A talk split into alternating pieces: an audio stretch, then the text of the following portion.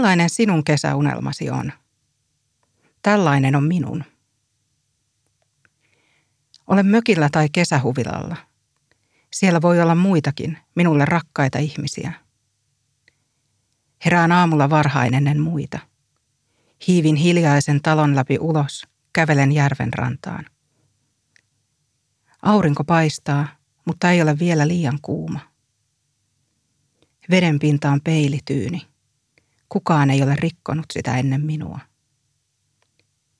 Solahdan laiturilta uimaan ja vesi on sopivan viileää. Sukellan. Viimein nousen laiturille kuivattelemaan. Maatessani tunnen auringon lämmittämät puulankut selkääni vasten. Ajatukseni kelluvat vapaina. Olen tässä. Olen sormenpäitäni myöten itsessäni. Olen yksin. Nimeni on Salla Simukka ja olen Radio Suomen kutsuvieraana tänään. Olen jo lapsesta saakka tiennyt viihtyväni tavallista paremmin itsekseni. Oma huone, oma tila ja oma rauha ovat aina olleet minulle tärkeitä asioita. Kun juttelen muiden ihmisten kanssa, jotka ovat ainoita lapsia, he puhuvat toisinaan sisaruksen kaipuusta. Minulla ei ole sellaista ikävää ollut. Toisaalta minulla on aina ollut paljon kavereita ja ystäviä, itselleni tärkeitä sosiaalisia piirejä. Yksin oleminen on siis aina ollut itse valittua, ihana luksus eikä pakon sanelema tilanne. Kirjailijan ammatti vaatii yksinolon sietämistä ja myös vähintään ajoittain yksinäisyyteen hakeutumista. Kirjoittaminen on ennen kaikkea ajattelemista – ja ajatteleminen edellyttää sitä, että kuulee ajatuksensa. Toisille se onnistuu kahvilan hälinässä tai kun muu perhe mekastaa viereisessä huoneessa. Toiset tarvitsevat totaalista hiljaisuutta ja eristäytymistä täysin muusta maailmasta. Itse olen jotain tuolta väliltä. Minun ei ole pakko mennä erämaamökkiin ja sulkea puhelintani voidakseni ajatella ja kirjoittaa – mutta en toisaalta pystyisi siihen, jos joku kävisi keskeyttämässä vartin välein. Kirjoitan paljon mielessäni. Teen pitkiä kävelylenkkejä tai käyn uimassa ja samalla ajattelen tekstiä päässäni eteenpäin, joskus jopa sana sanalta. Usein kirjoitan ensimmäisen version päässäni ennen kuin naputtelen ainuttakaan sanaa tiedostoon – Liike ja yksinäisyys saavat tekstin virtaamaan ja auttavat ylittämään nekin hankalat kohdat, jotka aluksi tuntuvat mahdottomilta. En kavahda hiljaisuutta, vaan hakeudun sitä kohti. Kun ajatukset tyhjentyvät hälystä, alkaa syntyä jotain uutta. Kirjoittaminen on sukeltamista oman pään sisälle, ja joskus nuo sukellukset voivat olla rankkoja ja ahdistaviakin – toisinaan taas niin huumaavia, ettei tahtoisi palata tähän maailmaan, jota olemme sopineet kutsuvamme todelliseksi tai oikeaksi. Vaikeaa on se, kun pitäisi tehdä muodonmuutos kirjoittavasta kirjailijasta esiintyväksi kirjailijaksi. Kun puhun kirjamessulavalla tai kouluvierailulla tai haastattelussa teoksistani tai yleensä kirjoittamisesta, astun joskus hetkeksi itseni ulkopuolelle ja kuuntelen sitä, mitä sanon – Ai noinko minä sen jäsennän? Tuolla tavallako minä siitä puhun? Ajattelenko todella noin? Se on joskus hämmentävää. Sisäinen ja ulkoinen sekoittuvat keskenään tavalla, joka voi olla kiinnostava, mutta myös etäännyttävä. Siksi minulle on tärkeää, että kaiken esilläolon ja julkisen puhumisen vastapainona on paljon yksinoloa ja omaa hiljaisuutta. Että ajatukset saavat asettua rauhassa omiin uomiinsa – eikä niitä tarvitse välttämättä tuoda kenenkään muun tietoisuuteen. On aivan poikkeuksellisen lämmin marraskuun alku New Yorkissa vuonna 2016. Ihmiset kulkevat kesävaatteissaan. Seison Yhdysvaltain Suomen pääkonsulin virka-asunnon valtavalla parvekkeella ja katselen allani avautuvaa Central Parkia. Ilta hiipii pehmein askelin lähemmäs mutta valo on vielä maagisen kaunis ja saa kaiken näyttämään epätodelliselta. Tiedän, että ihan kohta minun on mentävä sisälle. Minun on mentävä olemaan sosiaalinen ja fiksu ja valloittava ja puhumaan kirjallisuusalan ihmisille lumikkitrilogiasta. Se on parissa vuodessa noussut kansainväliseksi käännösmenestykseksi ja sen oikeudet on ostanut Yhdysvalloissa Random House-kustantamo. Kuvittele huone täynnä ihmisiä, juhla tai seminaari tai muu vastaava tilaisuus. Kuvittele, että jokaisen huoneessa olevan ihmisen tunteet ovat punaisia lankoja, jotka kulkevat heistä toisiin ihmisiin tai huoneen halki jonnekin muualle. Toisinaan sosiaaliset tilanteet ovat minulle kuin tuollainen huone, jossa kaikki langat ovat näkyvillä, vaikka kuinka yrittäisin sulkea niiltä silmäni.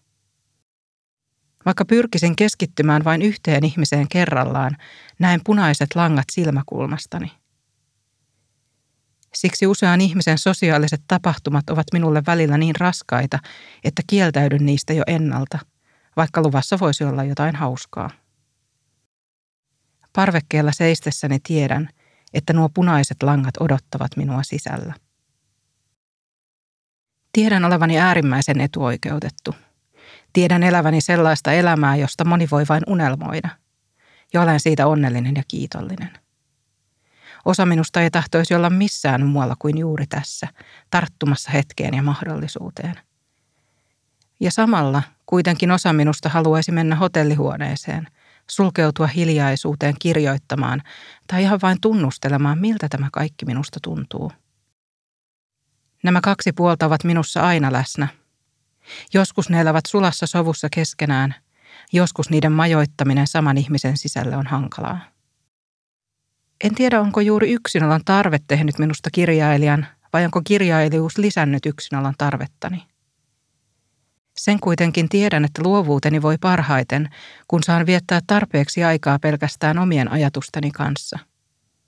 Vaikka ne olisivat kuinka häiritseviä tai kummallisia tai pelottavia tahansa.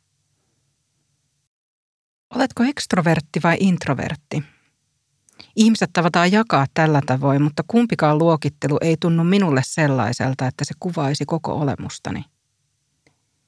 Julkisuudessa ja minua vähemmän tuntevien ihmisten parissa saatan vaikuttaa täysin ekstrovertilta, ihmiseltä, joka on avoin ja puhelias ja hallitsee helposti sosiaaliset tilanteet. Varsinkin Lumikki-trilogian kansainvälisen menestyksen myötä elämääni on tullut valtava määrä esiintymistilaisuuksia, radio- ja TV-haastatteluja niin suomeksi kuin englanniksikin, satojen vieraiden ihmisten kohtaamisia ulkomaisissa kustantamoissa, kirjamessuilla, koktailtilaisuuksissa, illallisilla, kouluvierailuilla. Olen oppinut siihen, että pärjään ja pystyn ja osaan, kun on pakko. Ajoittain jopa nautin siitä – mutta esillä oleminen ja sosiaalisuus kuluttaa valtavasti energiaa, eikä mikään siitä, mikä näyttää ulospäin helpolta ja sujuvalta ja luontevalta, tule ilman hintaa. Olen esiintymisten ja haastattelujen ja tapaamisten jälkeen usein aivan poikki. Ja se puolestaan syö vapaa-aikani sosiaalisuutta, toisinaan aivan liikaa. Minulla on elämässäni paljon tärkeitä ihmisiä, joiden kanssa haluan viettää aikaa ja joita haluan kohdata – Minua hyvin tuntevat ovat kuitenkin oppineet siihen, että saatan kieltäytyä tapaamisesta yksinkertaisesti siitä syystä, että sosiaalisuuskiintiöni on täysi. He tietävät, ettei se johdu siitä, etten haluaisi nähdä heitä, vaan siitä, että kun tapaan heitä, haluan olla oikeasti läsnä. Ja siihen pystyn vain silloin, kun olen saanut tarpeeksi suuren annoksen yksinoloa. Kun kohtaan ihmisiä, minulla on tapana mennä heidän tilaansa tai tunteeseensa ja luoda meille yhteinen aallonpituus, jolla voimme olla kohtaamisen ajan. Olen lapsesta saakka ollut hyvin empaattinen ja minulla on luontaista virittyä toisen ihmisen taajuudelle. Pidän sitä ennen kaikkea hyvänä ominaisuutena, mutta siinä on kielteisetkin puolensa. Toisinaan olen lähes hukannut itseni, kun olen keskittynyt liikaa toiseen – Samalla taajuudella oleminen on kuitenkin parhaimmillaan äärimmäisen antoisaa ja tekee kohtaamisesta läsnä olevan ja intensiivisen. Tuollaisesta kohtaamisesta voi saada energiaa, mutta siinä myös väistämättä käyttää energiaa. Ehkä pystyn parhaiten havainnollistamaan sen näin. Ajattele jokaista ihmistä niin, että hänellä on jokin pääväri.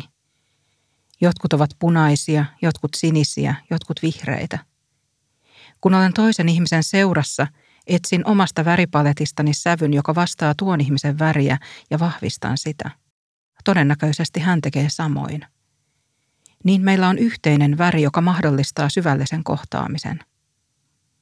Tarvitsen kuitenkin omaa aikaa palatakseni siihen väriin, joka on eniten minua, kun tunnen, ettei minussa ole mitään sävyä liikaa tai liian vähän. Kaikkein läheisimmät ihmiseni ovat sellaisia, joille voisin lausua maailman kauneimpana kohteliaisuutena. Kun olen sinun kanssasi, on melkein kuin olisin yksin. Minussa on sekä ekstroverttia että introverttia. Jälkimmäiseen samaistun enemmän, mutta tiedostan, että vaikka ulospäin suuntautuneisuus ja sosiaalisuus vaativat minulta toisinaan hurjan paljon, ne eivät kuitenkaan aiheuta akuuttia ahdistusta, jos olen saanut tarpeellisen annokseni yksinoloa. Olen siis mitä luultavimmin ambivertti. Ehkä sinäkin olet. Uskon, että suurin osa ihmisistä oikeastaan on. Oletko koskaan ollut todella kiihkeästi, intohimoisesti rakastunut? Niin, että et malttaisi olla rakkaastasi erossa hetkeäkään. Parhaimmillaan voisin verrata yksin olemisen hurmaa rakastumisen tunteeseen. Monille ajatus tyhjään hiljaiseen kotiin saapumisesta työpäivän tai matkan jälkeen on surullinen, ahdistavakin. Minulle se on niin tarpeellinen ja välttämätön, että sydämeni alkaa sykkiä kotiovella nopeammin silkasta onnesta. Annan matkatavaroiden jäädä hetkeksi eteiseen, vedän kodin tuoksua sisääni, astelen pitkin lattiaa, jonka jokainen narahdus on kuin rakastetun kauan kaivattu ääni. Illalla käyn nukkumaan sänkyyn, joka on vain minun, ja tunnen kuinka valittu yksinäisyys syleilee minua hellästi. Aamulla herään omia aikojani. Luen kirjaa niin pitkään kuin siltä tuntuu ja nousen vasta sitten, kun vatsani alkaa pyytää aamiaista. Oma rauha ei ole minulle tarpeen vain luovan työni takia, vaan luonteen ja persoonallisuuteni vuoksi. Joskus sitä on vaikea selittää muille ihmisille. Melkein kaikki sanovat kyllä nauttivansa toisinaan yksinolosta, mutta vain harva tarvitsee sitä samassa mittakaavassa. Alan voida aivan fyysisestikin huonommin, jos joudun olemaan jatkuvasti seurassa. Tästä huolimatta olen koko elämäni ajan myös hakeutunut tilanteisiin, joissa tapaan toisia ihmisiä. Nuorempana olin aktiivinen monenlaisessa järjestötoiminnassa ja vapaaehtoistyössä. Olen ollut leireillä ja kursseilla ja luopunut aivan omasta halustani, itsenäisestä tilastani. Olen etsiytynyt vastuullisiin tehtäviin järjestelytoimikuntiin, yhdistysten hallituksiin. Nykyään vietän joka kesä viikon lukioystävien ja heidän puolisoidensa ja lastensa kanssa huvilassa, jossa kovin suuresta yksinäisyydestä on kahdeksan aikuisen ja seitsemän lapsen ympäröimänä turha haaveilla. Nämä ovat kaikki kuitenkin sosiaalisuuden muotoja, jotka olen itse valinnut. Yhtä lailla kuin nautin itse valitsemastani yksinäisyydestä, nautin myös itse valitsemastani seurasta. Ja tiedän senkin, että jos en tietoisesti etsiytyisi ihmisten pariin, saattaisin myös helposti erakoitua kotiini. Niin hyvin kuin omien ajatusteni kanssa viihdynkin, olisi elämäni aika paljon yksitasoisempaa ja värittömämpää, jos en astuisi ulos omasta kuplastani ja altistuisi kohtaamisille ja toisten ihmisten ajatuksille. Olen ihmissuhteissani kuitenkin sellainen, että mieluummin kaipaan jotakuta, kuin olen täysin tyytyväinen siihen, kuinka paljon saan viettää hänen kanssaan aikaa. Kaipaaminen ja ikävöiminen ovat minulle hyviä tunteita ja tahdon kokea niitä. Ne kertovat ihmissuhteen merkityksestä ja muistuttavat siitä, ettei toinen ole millään lailla itsestäänselvyys, saati osa minua, vaan oma itsenäinen kokonaisuutensa – ihme, jonka kanssa saan jakaa hetkiä. Syvältä kouraiseva kaipaus tekee yhdessäolosta intensiivisempää ja palkitsevampaa. Se muistuttaa elämän rajallisuudesta ja sellainen muistutus tekee aika ajoin vain hyvää. Kesähuvilalla lukioystävieni kanssa pääsen toisenaan lähimmäs alussa mainitsemaani kesäunelmaa. Kun istun laiturilla katsellen järveä ja muut puuhailevat omiaan talolla – tai kun nousen saunapolkua pitkin rinnettä ylös huvilalle ja kuulen muiden äänet, mutta kukaan ei juuri sillä hetkellä kiinnitä huomiota minuun. He ovat olemassa silloinkin, kun en jaksa olla sosiaalinen. He rakastavat minua silloinkin, kun vetäydyn omaan huoneeseeni ja annan yhteisöelämän kulkea jonkin aikaa eteenpäin ilman minua. Olen kirjailija Salla Simukka ja olen tänään Radio Suomen kutsuvieraana. Olen aina arvostanut yksinoloa ja nauttinut siitä syvästi. Silti olen viimeisten viiden vuoden aikana, avioeron jälkeen, opetellut myös aivan tietoisesti tekemään yksin sellaisia asioita, jotka usein tehdään pariskuntina tai perheinä. Olen opetellut syömään ravintolassa yksin. Olen opetellut käymään elokuvissa, teatterissa, konserteissa ja tapahtumissa yksin. Aluksi yksinolo tuntui noissa tilanteissa hyvin paljaalta ja siltä kuin olisi enemmän esillä, kun ei voinut turvautua toisen ihmisen seuraan. Vähitellen liika itsetietoisuus on karissut ja olen alkanut pitää siitä, kun voin keskittyä ruokaan tai elokuvaan täysin itsekseni. Minun ei tarvitse silloin välittää kenenkään toisen viihtymisestä tai tunteista. Voin valita, milloin haluan jonkun läheisen ihmisen seurakseni ja milloin taas tahdon antautua aistimuksille niin, ettei niitä ole tarvetta jakaa toisen kanssa. Kaikkein voimakkaimmin yksin olemisen intensiivisyys huumaa minut ulkomaan matkoilla. Lumikkitrilogian myötä työmatkoja ulkomaille on ollut paljon, mutta keväällä 2015 teen ensimmäisen pidemmän lomamatkani yksin. Muistan yhä vapauden riemun. Seison Kreetan Hanian satamassa ja katselen merta, joka on käsittämättömän turkoosi. Tuuli pyyhkii ylitseni suolaisena ja virkistävänä. Aurinko hehkuu taivaalla. Horisontissa näen sadepilvien kohoavan tummina, mustelman sinisinä. Maiseman värit eivät tallennu kännykän kameralla kuin haaleina versioina alkuperäisestä, mutta se ei haittaa. Ne painuvat sisälläni voimakkaasti ja voin palata niihin milloin tahansa jälkeenpäin vain sulkemalla silmäni. Kenenkään toisen havainto ei ole himmentämässä kokemustani tai värittämässä sitä omien tuntemustensa läpi. Kaikki on vain minua. Aurinko on minua. Tuuli on minua. Ihan pian lankeava sade on sekin minua. Olen niin onnellinen, että se tuntuu lähes väkivaltaiselta, melkein liian ihanalta kestää. Aina ulkomailla oleminen yksin ei kuitenkaan tunnu hyvältä. Joskus vieras maisema voi kaiuttaa kaikkia niitä pelkoja ja suruja, joita yrittää piilotella sisälleen. Minulle tällainen kokemus on ollut viikko kirjailijaresidenssissä Pietarissa syksyllä 2013. Olen hakenut residenssiin eli taiteilija-asuntoon jo hyvissä ajoin ja saanut sen toivomalleni viikolle. Tarkoitukseni on kirjoittaa Lumikki-trilogian kolmas osa, Musta kuin eepenpuu, mahdollisimman valmiiksi.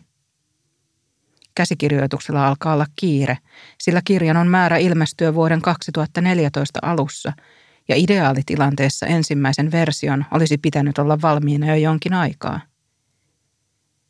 Tämä on kuitenkin kaukana ideaalitilanteesta. Trilogian toinen osa, Valkea kuin lumi, on vasta ilmestynyt elokuussa – en ole yhtään ehtinyt hengähtää koko trilogian kirjoittamisprosessin aikana. Alun perin hyvältä tuntunut suunnitelma siitä, että kirjat ilmestyvät puolen vuoden välein, tuntuu nyt ahdistavalta vankilalta. Olen ajautunut työssäni tilanteeseen, jossa vuorokauden tunnit eivät tahdo riittää. Olen ollut vuodesta 2009 lähtien neljä kertaa vuodessa ilmestyvän lukufiilislehden toimitussihteeri – Samasta vuodesta alkaen olen ollut mukana käsikirjoittamassa uusi päiväsarjaa. Olen tehnyt suomennostöitäkin vielä pari vuotta sitten. Teen yhä kirjaarvioita. Vuonna 2012 minulta on ilmestynyt kirjapari jäljellä ja toisaalla. Kunhan musta kuin eepenpuu lopulta näkee päivänvalon, minulta on julkaistu yhteensä viisi kirjaa niin, että niiden välillä on ollut vain puoli vuotta. Tiedostan itsekin, ettei työtahtini ole enää terveellinen, ja olen tehnyt jo päätöksiä, jotka vapauttavat minut muista kuin omista kirjailijan töistäni vuoden loppuun mennessä. Nyt eletään kuitenkin vasta syksyä ja kaikki tuntuu kaatuvan päälle. Trilogian ensimmäisen osan kirjoittaminen oli jännittävää ja hauskaa, Toisen osan tekeminen kiireistä, mutta kiinnostavaa. Ja kolmannen osan kirjoittaminen on vaikeinta, mitä olen tehnyt. Uupumus alkaa painaa, mutta en voi hellittää. Trilogian käännösoikeudet on myyty tässä vaiheessa yli 30 maahan, eikä minulla ole varaa pettää sekä kotimaisen että kaikkien ulkomaisten kustantajieni odotuksia. En saa tekstiin etäisyyttä, vaan joudun menemään vaistolla ja luottamaan siihen, että kirjaan tulee intuitiivisesti se, mitä siihen on tarkoituskin tulla. Olen asettanut itselleni tarkat merkkimäärätavoitteet jokaiselle residenssipäivälle. Ulos saa lähteä vasta, kun tavoite on saavutettu. Heti ensimmäisestä päivästä alkaen koko residenssiviikko lähtee kuitenkin luisumaan jotenkin väärään suuntaan. Pietari on kylmä ja sateinen. En osaa kieltä ja aivoni lukkiutuvat, kun yritän tulkita kylttejä. Itse residenssihuone on sinänsä mukava, mutta varsin pieni ja ikkunasta on näkymä vain sisäpihalle. Minusta tuntuu joka aamu siltä, että herään sateeseen. Teksti ei kulje. Tuijotan ruudulla vilkkuvaa kursoria ja ahdistun. En halua mennä ravintoloihin tai kahviloihin, sillä en jaksa kohdata ihmisiä. Ostan ruokani läheisestä pienestä kaupasta, jonka henkilökunta ei hymyile. Ulkona tuuli riuhtoo sateenvarjoani ja Pietarin kauneus jättää minut täysin kylmäksi. Koko kaupunki näyttää pramealta kulissilta, jossa ei ole mitään todellista – Yritän houkutella endorfiineja esiin juoksemalla, mutta jalat ovat lyijyn raskaat. Tunnen, että olen irrallani itsestäni. Katson kaikkea ulkopuolelta. Minun pitäisi olla järisyttävän onnellinen siitä, mitä Lumikki-trilogialle on tapahtunut ja tapahtumassa, mutta se tuntuu hyvin kaukaiselta. En voi jakaa huoliani kenenkään kanssa. Olen kirjailijan urallani tilanteessa, jossa vain hyvin harva muu on ollut – Minun pitäisi saada kirjoitettua mahdollisimman hyvä trilogian päätösosa ja yrittää olla ajattelematta sitä, että se tulee ilmestymään yli 30 maassa. En voi tukeutua kehenkään. Minun on mentävä tämän läpi aivan itse. Kun kävelen kulissikaupungissa, oman elämäni muutkin solmut tulevat näkyville. En pysty enää työntämään niitä syrjään – Minun on ajateltava loppuun saakka ajatuskulkuja, jotka ovat tähän saakka tuntuneet liian vaikeilta. En pääse pakoon itseltäni. Kun aurinko tulee vihdoin esiin sadepilvien lomasta ja saa säteillään kultaiset kupolit hehkumaan, en tunne onnea, vaan viiltävää kirkasta surua. Minun on jätettävä monille asioille hyvästejä. En ole aivan varma, miten ja millä voimilla raahauduin läpi syksystä 2013. Minulla ei ole tarkkoja muistikuvia siitä, miten sain trilogian kolmannen osan valmiiksi. Pietarin kuitenkin muistan. Kylmät tuulet ja sateen. Ja vähitellen vuosien mittaan muistosta on tullut minulle merkittävä. Pietari tulee aina olemaan minulle luopumisen ja asioiden loppuun saattamisen kaupunki. Haluan kertoa sinulle eräästä päivästä kymmenen vuotta sitten. Seison porilaisen hautausmaan kappelissa ja katselen isäni tuhkauurnaa. On lämmin loppukesä vuonna 2009. Minulla on musta paita ja farkut ja tunnen, kuinka hiki valuu kainaloista. Olen tullut kiireellä, kaupunki ei ole minulle tuttu ja etäisyyksiä on vaikea arvioida – Isän ruumis on krematoitu Porissa ja olen tullut noutamaan tuhkaurnaa Tampereelle, jossa pidettäisiin muistotilaisuus ja jonne isän tuhkat siroteltaisiin Kalevankankaan hautausmaalle. Uurnan molemmin puolin on laitettu kynttilät palamaan. Kappelin työntekijä on jättänyt minut hienotunteisesti omaan rauhaani. En tiedä kauanko minun pitäisi hiljentyä uurnan äärellä. Jossain takaraivossani takoo tieto siitä, moneltako juna takaisin Tampereelle lähtee. En tiedä, miltä minusta pitäisi nyt tuntua. En ole koskaan ollut tällaisessa tilanteessa, enkä toivottavasti koskaan enää olekaan. Haluaisin vain kaapata uurnan kainalooni ja jatkaa matkaani mahdollisimman nopeasti, mutta se tuntuu epäkunnioittavalta. En tosin tiedä ketä kohtaan. Kappelin työntekijää, isääni, itseäni Olen 28-vuotias, enkä voi sanoa olleeni kovin läheinen isäni kanssa. Olen kuitenkin hänen lähin täysi-ikäinen omaisensa, ja siksi suurin osa hänen kuolemaansa liittyvistä käytännön järjestelyistä on langennut minun tehtäväkseni. Kaikki järjestelyihin liittyvät päätökset ja ratkaisut ovat loppujen lopuksi minun. Minun on ne yksin tehtävä. Kukaan muu ei voi tehdä niitä puolestani. Kellään mulla ei ole valtuuksia hoitaa asioita. Siksi olen päätynyt tähän hetkeen noutamaan yksin isäni tuhkaurnaa toisesta kaupungista, autottomana ja julkisilla kulkuvälineillä liikkuen.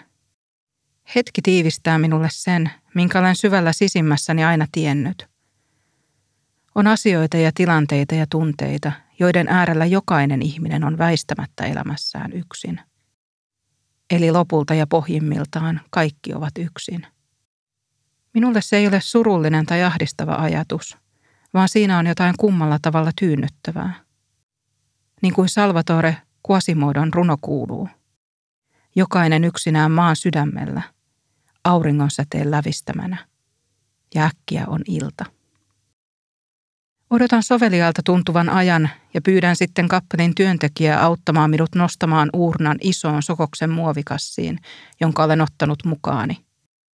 Uurna on painavampi kuin olisin osannut odottaa. Kävelen hautausmaalta bussipysäkille, odotan bussia. Matkustan sillä rautatieasemalle, jossa nousen junaan. Tampereella kävelen juna-asemalta kotiin. Käsivarsiani särkee uurnan kantamisesta – Aurinko paistaa. Olen hikoillut paidan selän märäksi ja minä teen tämän viimeisen matkan yhtä aikaa isäni kanssa ja toisaalta täysin yksin. Tulen kotiin koulun jälkeen. Olen yhdeksänvuotias ja tämä on minusta päivän paras hetki. Kotona ei ole vielä ketään muuta. Saan tehdä itselleni mieleistäni välipalaa – Saan laittaa maitolasiin vähän liikaa kaakaojauhetta. Saan katsoa televisiosta hölmöjä amerikkalaisia komediasarjoja. Saan olla aivan yksin. Halutessani voin lukea kirjaa, johon syventyminen on ihaninta omassa rauhassa. Tai mikä parasta, voin ottaa kynän käteeni ja alkaa kirjoittaa. Mitä sinä tekisit, jos sinulla olisi enemmän omaa aikaa? Mitä unelmaa kohti lähtisit kulkemaan? Millaisia ovia ja mahdollisuuksia yksinolo sinulle avaisi? Olen Salla Simukka ja minulla on ollut ilo olla Radio Suomen kutsuvieraana tänään.